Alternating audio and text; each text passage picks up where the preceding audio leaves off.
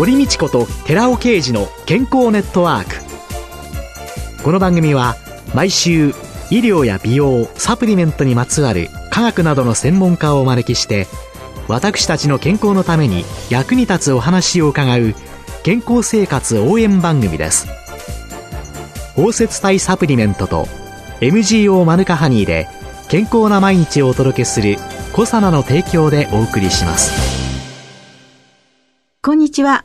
堀道子です今週のゲストはフェイシャルセラピストの和木玲子さんです和樹さんはサプリメントなんかお使いになるんですか？あ、飲んでます、私。ちょっとだけ飲んでます。なんか私、もともと体弱かったじゃないですか。心臓が悪くて。そういう時やっぱり薬飲みますよね。えで、体が悪い人ってあんまり飲まないんですよ。薬が減っていくってことを喜ぶんですよね。なんか、でも、この年になってきまして、だんだんだんだん。今の若い子はご飯食べないでサプリでやるっていう子もいますけども、うん、もやすむがなくなるので体冷えたったりするんですけど、うん、やっぱ私たちの年齢になると、ある程度食べて足らないもんってありますよね。うん、ええ。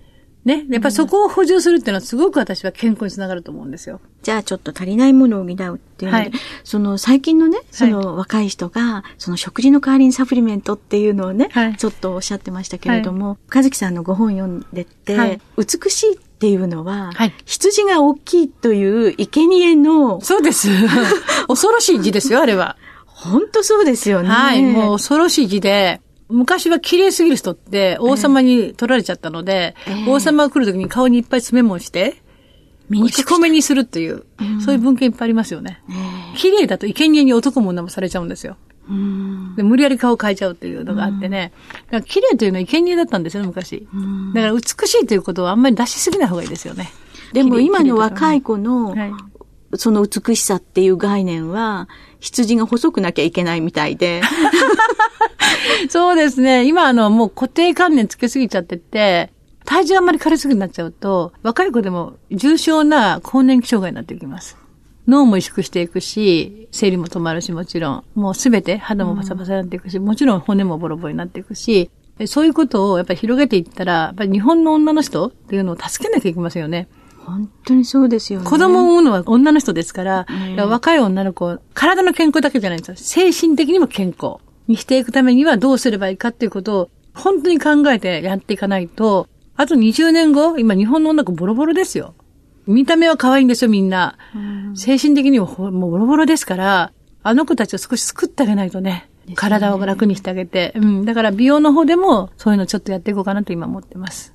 あまりにも今、はい、美というものを追求しすぎてしまっていると、はい、脅迫神経症っていう病気があります。ね、40歳過ぎていった頃、はい、あるいは更年期の年代になってくると、ね、いつまでも美しいという、その概念っていうんですか？なくなりますね。ねだから、今のこの本当の美しさっていう、かずきさんあれはね、はい、私に言われば美形です。美形と美人は違います。だから言えないんですよ、みんな。ああ、綺麗な人見たとき、あ、美形の方ねで終わったらいいです。美形もはっきり言って、生まれてから美形の方も別にいいことして美形になってるわけじゃないし。あんまり美形じゃない人も悪いことして美形になってないわけじゃないので、そこはもう平等ですよね。うん、そこから綺麗に生まれてくる、綺麗じゃない人もいるし、そこから作り上げてくるもんで顔って出来上がってくるんですよ。で、そこに来るのは、まあ、50、60の時に出来上がった顔ってありますね。その顔が穏やかで、人を包み込むような笑いがある。うん、そこに当店に持ってくるような人を作っていかなきゃいけないと思います。それが本当の美人美人です。はい。いうことなんです。はい。そこを勘違いしていくと、もうすんごく短い間の美を追求しますので、うん、集計恐怖症、そして脅迫神経症、いろんなもので精神を病んできますので、うん、今それをうまく治してくださるような精神科の先生いらっしゃらないですよ。昨年のね、はい、平均寿命というのが、前年と比べて低くなったのが、まあ、東日本大震災の影響もあるんですけど、ね。はい、それを除いても女性が短くなった。はい、その背景に、25歳から30歳までの女性の自殺率が非常に上がったっていう、ね、高いでしょう。今生きるのしんどいみたいですね。でもっとびっくりしたのは、ライバルが女って言うんですよ。もう美を競ってるから、道歩いててください。男の子と歩いてるカップル女の子は地味ですから。女の子同士の方が派手ですから。ああ、そういう目で見たことがなかったので、見てください。これから見てみます。はい、見てください。まあ、見かけっていうのは、追求していくとどんどんどんどんあってきて、まあ、私たちの時代と比べて、本見てもいっぱい服あるし、化粧品いっぱいあるし、美容器具いっぱいあるし、私たちじゃなかったですよね。本当にジーパンとミニスカートぐらいで。えー、うん。だからやっぱしあの、私たちの場合は洗濯技がなかったので、助かったかもしれませんけど、うん、で、そうしたらお金がいりますよね。そうですよね。はい。あと、法話の時代なんですよ。何でもあるから今度物が欲しくない。これもまたね、ぼーっとしてますみんなね、欲しくないから。昔はね、はい、あれが欲しいからちょっとこれを我慢して、そうです。とかしようとか、あれが食べたいとか、はい、なんていうありますよね。今の若い子は、私も大学で授業してますけども、なんていうかな、覇気がないというかね。うん、で、ああ、もう車もいりませんとか、あテレビないですとか、興味ないっていうのが多いですね。あと、美容に興味ある子は徹底してますね。もう授業中、そうですね、授業の間、高校生ですけど、全部化粧してますね。で、なんでそんなことするのって言ったら、次の時間発表なので、汚いと発表できないと言ってました。電車の中で化粧する女の子。あ、多いですね、最近。多いですね。あれは化粧じゃないですね。化粧心がない。うん、化粧は心なんですよ。だから彼女たちはあれは化粧を出している自分の人生です。だからそういうふうに見てあげていいし、別に注意しなくてもいいです。うん、そういうふうに行きますから、全部。うん、だからね、結果を求めちゃいけないんですよ。化粧でもプロセスが大事だし。ちょっとあの、おばあちゃまでね、80を超えになってるおばあちゃまが、ちょっと人前の、ちょっと後ろ向いて、小指にちょっと紅を塗られて、えー、ちょ、ちょっとこう、隠れて紅を塗ってられる方いらっしゃいますよね。うん。えー、結果としてはあんまり綺麗に塗られてないんだけど、その隠れてちょちょっとする、相手に対するその礼儀、えー、素晴らしいと思いますよ。ここに女の人を見るし、うん、化粧の心臓を見たりとかしますよね。私、薬局店頭に立っておりました時にね、はい。はいいわゆる精神系のお薬をいろいろ飲んでおりますと、えー、唾液が出にくくなりましてね、唇がカサカサになってしまうんです。はい、そしたらね、高齢の女性だったんですけどね、はい、70過ぎてらっしゃるんですけどね、うん、口紅が、紅がうまくさせないから、外出する気がなくなって、元気がなくなったって言われたんですね。ああ、多いですね。それでお薬を少し減らせないかっていうようなことをし、減らして、それで紅がさせるようになったら、元気になったって言われた時にね、あ、たったそれだけのことなんだけれども、その影響力の凄さ、はい、そういうことを考えると、和樹さんがやってらっしゃるこのリハビリメイク、はい。老人ホーム私今 NPO っていっぱい社団法人を作って、ええ、老人ホーム全国今108箇所が行かしてもらってます。認知症かかってる方がいて、はい、おしめをなさってます。食事を取れなくなる、おしめをするっていうのは人間の損失と損なうんですね。そのおばあちゃまたちがいらして、車椅子で、ちょっとお化粧して差し上げます。で、わあ、みんなが綺麗わすごい若くなったわねって言われて、で、彼女がそっと鏡を見ます。必ず髪の毛をね、手で触られますね。これで、あらーって言って。でも、軽い認知症でいらっしゃるんですけども、そのおしめを外そうとするんですよ、一生懸命。こんなことしてられないわとおっしゃいます。尊厳を取り戻そうとするんですよ、人間としての。こんなことしてられないわよねって言って。もう、その時はね、会場どっと湧きますね。いや、なんか伺ってて涙が出てきちゃう。出ますよね、出ますよね。えー、もう、うわーと思って、そしたら係の方が、すごいわって、視覚ってありますよね。目から見る視覚が脳を動かすんですよね。はい、ちょっと若くなったかなとか、でみんながわーって言ってくれたりすると刺激ですよね。それで、あらーって言って、全く違う人になります。会話も普通になります。で、おしめを外そうとします。男子さんの東北の方にもずっと行かせていただいてるんですけども、その化粧がボランティアになるっていうのは、今までなかったんですよね。うん、ででもそれは元気な顔を作ると笑顔になって周りが元気になると。明るくなるんですよ、すごく周りが。子供に対してもいい影響があるし。あ、ママが笑ったって言っただけで、DV のお子さんがいて、お母さん DV されてて、ずっと暗いとこでそのシェルターに入ってる人がいてて、そのシェルターの中で、私講演させてもらったんですけど、メイクさせていただいて、でもずっとやっぱし DV の方って顔が暗いんですよね。で、明るくはなりようがないですよ。はい。で、それでメイクをさせていただいたら、わーって喜ばれますよね。そしたら子供が言うんですよ。ママが笑ったって言うんですよ。泣いてる顔や怯えた顔しか見てなかった。もう子供はママの顔すごい見てるんですよ。ママが笑ったってすごくないですか？私はそれ二人を喜ばせました。ものすごく感動です。もう、もう最高でした。それで私たちは何をするかというと、就職のメイクなんですよ。DV の方の就職を指すメイクです。社会復帰ですよね。あとは今は、ちょっと法務省の方と一緒にやってて、まあボランティアなんですけども、公正施設の方。はい。罪を犯した方たちが1年間公設に入って、そこでリハビリをなさって、社会に復帰していくと。そのために、ハローワークの顔を作ります。で、そして、面接が通る顔にするんですよ。はい。そうするとどうなるかと言いますとね、ものすごい嬉しいんです。3年前から、就職率が100%となりました。そして再犯率がガッと減ったんですって。全国で一番になりましたって言われて、もう本当嬉しかったですね。リハビリメイクって、はい、あえて誤解をする発言をさせていただくと、はい、あざや傷を隠すのがリハビリだと思ってたけれども、違いますね。心が現れている、その顔を笑顔にし、はい、優しくすることによって、うん、社会復帰ができ。まあ、あの、私がその綺麗の基準が違うわけですよ。さっき言いました、うん、美形ですねっていうのは綺麗に見えないんですよ、私は。うんあざがある方がパッと笑われた時に、うん、わあ、綺麗だなと思う時ありますよね。はい、この笑顔って何なんだろうなと。うん、綺麗の基準を変えていかないと、今から。どんどん。そういう意味ではそうですよね。はい、美って本当何っていう、美しさって何、はい、って。いいじゃないですか、別にね。あの、人今ぶたても。鼻が低くても顔が大きくてもね。ただ、そこで少しその心がね、辛くなればリハビメイクをなさればいいし、私があざのある方に、メイクをしましょうって言ったことがないです。来られた方で少ししんどくなりましたって言うと、やりましょうかって言いますけど、その、あえて歩いてる方とかね、うん、あの、普通の方にやりましょうかって言って、一切そんな出過ぎたことはしませんね。あざがあっても元気な方いっぱいいらっしゃいます。そうですよね。そりそうです。それを一つの個性として受け入れて、輝いてれば。で私たちのリハメイクは、カバーメイクとは違うんですよ。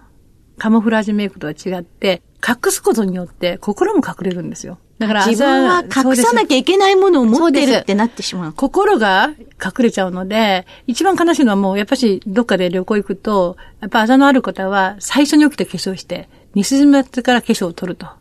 あざのある顔を見せないと。いう人が多いんですね。うん、それは心のリハビリにならないし、ずっと隠し通す。産んだお母さんにも悪いですよね。で、そこで化粧を入り口にするんですよ。そして、綺麗にします。もう若返らしてすぐ綺麗にします。あざだけ隠すんじゃなくて。そうするとその方は、うわーって言うんですよ。で、そして、うわーっていう時にバーッと給料上がりますね。で、その給料上がった時にカウンセリングしていくんです。あざがある時には言えないんですよ。でも、あざがなくなって彼女がわーっと給料上がった瞬間に、あざがあってもしょうがないよね。お母さんに文句言ってもしょうがないよねって、その時言えるんです。そしたら必ずみんなはポロポロっと涙流して、母しか言えなかったって言うんですよ。で、本当の話をしてくれます。で、それで私は何をするかっていう、その子にメイクをしっかり教えます。教えて、そうすると不思議なんですよね。一月も経ってくるとね、その子化粧をなしてくるんですよ。で一言言うんです。先生気にならなくなっちゃったって。自分をあるがままに受け入れることのそうです。大切さ。気にならなくなった。うん、気にならなくなったイコール何にもないんです。あとはみんなが変わればいいんですよ。社会が変わればいい。でそのために NP を作って一般の人の考えを変えていこうかなっていうのを作ってます。いや、もうどんどんどんどん広がっていく、かずきさんの活動でした。はい、はい。今週のゲストは、フェイシャルセラピストのかずきれいこさんでした。来週もよろしくお願いします。続いて、寺尾刑事の研究者コラムのコーナーです。お話は、小佐奈社長の寺尾刑事さんです。こんにちは、寺尾刑事です。先週に引き続きまして、トコトリエノールの効果効能についてお話しさせていただきます。トコトリエノールには4種類の類似体があるというお話をさせていただいてますけども、その類似体っていうのはメチル基の数によってアルファ、ベータ、デルタ、ガンマ、デルタ体というものがあります。そして、アルファよりもベータ、ベータよりもガンマ、ガンマよりもデルタの方がメチル基の数が少なくなって、小さい分子になるわけですけども、小さい分子の方が細胞に取り込まれやすくなるとか、移動もしやすくなるとか、抗酸化力も高くなるということで、脱メチルトコトリエノールのことをガンマトコトリエノールとかデルタトコトリエノールのことをそのように呼びます。で、実はデルタトコトリエノールが非常に肌への移行がしやすいということが分かってきました。で、なんで肌に移行するんだということが疑問に残るわけですけども、実はトコトリエノール、ビタミン E の中でも最も有効なデルタトコトリエノールはほとんどが経口摂取しますと肌に取り込まれていくわけですけども、その理由、分かりづらいと思いますけども、人を含めて動物、植物、そういった体の中では、必要な物質がそこに移動するという性質があるんですよね。一つ例を挙げますと、ペット検査っていうのを皆さんは知ってられると思いますけども、ペット検査ってどういうもの？これは、あの、陽電子、ポジトロンって言うんですけども、それの放射断層映像、撮影とかっていうようなわかりにくい言葉になる。英語で言うと、ポジトロンエミッショントモグラフィーとかっていう、これをペットって言うんですけども、ブドウ糖を摂取するんですね。で、ブドウ糖を摂取すると、ブドウ糖はエネルギーが必要としているところに移動していきます。体の中で。ブドウ糖が移動してエネルギーを作り出し、体の中で必要としているとこ、どこがあるか。脳はそうですよね。あと、心臓もそうですよね。それともう一つ必要としているところがあります。それは癌細胞なんです。正常な細胞に比較して、癌細胞は3倍から8倍のブドウ糖を取り込むんです。エネルギーが必要なんですよね。ですから、ブドウ糖をある意味見せるようにする。そこでポジトロンって言いましたけども、陽電子をくっつけてやる。実際にはブドウ糖、グルコースって言いますけども、グルコースの2のヒドロキシ基、水酸基って言うんですけども、その水酸基をフッ素で置き換えてやる。このフッ素、18フッ素なるものが陽電子なんですね。で、そうすると、その陽電子は電子を欲しがるわけです。結局、ブドウ糖が、そのフッ素原子を持ったブドウ糖が、結果として癌細胞のところに行くと、そこで電子をもらって、ガンマ線に変わる特徴がありまして、このガンマ線が見られるわけですね。で、結果としてそこにブドウ糖が行ったよということが分かって、ここに癌細胞があるということが分かるわけですね。お話は小佐奈社長の寺尾啓二さんでした。続いて小佐奈ワンポイント情報のコーナーです。小佐奈ワンポイント情報。今月は5週にわたって私、小佐奈の沢畑義明が小さな贅沢を売る村、南蛮屋ガーデンを神奈川県厚木市に訪ねてお伝えしています。南蛮屋ガーデン本店の小川拓也さんにお伺いいたします。小川さん、よろしくお願いいたします。よろしくお願いします。この南蛮屋ガーデンの1階ではコーヒーの量り売りもなさっているそうですけれども、ご自慢のコーヒーは何でしょうか？ナンバーガーデン、あの、コーヒーの方、自家焙煎で一つ一つ丁寧にやらせていただいてます。えー、たくさん種類がある中で、やはり一番人気がある、まあ、うちのオリジナルのブレンドになるんですが、特上ブレンドとうまかコーヒーというオリジナルブレンド、一番人気のコーヒーになっております。味わいとしては、皆さんで飲まれて、まあ、美味しいと思う方、まあ、コーヒーってやっぱり嗜好品になるので、味の好みが出てくるんですね。やっぱ非常にこう平均的でバランスのいいお味の飲みやすいコーヒーになっております。ありがとうございます。ところで、最近話題のニュージーランド産蜂蜜、マヌカハニー、そのマヌカハニーに合うコーヒーはありますでしょうか？マヌカハニーの方、当店の方でも最近取り扱いをスタートいたしました。非常に効能の高い蜂蜜と聞いております。やはり蜂蜜としては独特の香りと味わいというものがありますので、コクのちょっと弱めのコーヒー、香りが売りのコーヒーでは少しこう香りが負けてしまうということで深入りのコーヒーですね。コクと苦みがしっかりしたコーヒーとのバランスが非常に良かったと感じております。先ほどの特上ブレンドの、え、深入りで作らせてもらったこってりブレンドあとはご存知の方多いと思うんですけどもインドネシアのトラジャコーヒーあたりが非常にこう相性がいいコーヒーなんではないかなと考えます。ありがとうございます。リスナーの方にですね、素晴らしいプレゼントをご用意されているというふうにお聞きしたんですけれども。はい、えー、今ちょうど、えー、の紹介させていただいたコーヒーですね。当店の方、ドリップバッグの方を、えー、出しております。えー、特上ブレンド、うまかコーヒー、こってりブレンドの、えー、ドリップバッグの18枚セット、えー、こちらの方を5名様の方にプレゼントしようかなと考えてます。ありがとうございます。皆様、ふるってご応募してください。小川拓也さん、ありがとうございました。この続きは来週お送りいたします。小さなワンポイント情報今週は私沢畑義明が小さな贅沢を売る村南蛮屋ガーデンを神奈川県厚木市に訪ねてお伝えしました。小さなワンポイント情報のコーナーでした。南蛮屋さんからのプレゼントをご希望の方は番組サイトをご覧ください。健康ネットワーク堀道子がお送りしました。それではまた来週ごきげんよう。ここでコサナから番組お聞きの皆様へプレゼントのお知らせです。漢字折りごとによって包み込むことによって安定性と吸収性を高めたコエンザイム9点にメラニンの生成を抑え美肌に効果があると言われるシスチンを配合したコサナのナノサプリシクロカプセル化高級店シスチンプラスを番組お聞きの10名様にプレゼントします。ご希望の方は番組サイトの応募フォームからお申し込みください。当選者は11月5日の放送終了後に番組サイト上で発表します。コサナのナノサプリシクロカプセル化高級店シスチンプラスプレゼントのお知らせでした。堀道子と寺尾啓二の健康ネットワーク。この番組は包摂体サプリメントと MGO マヌカハニーで健康な毎日をお届けするコサナの提供でお送りしました。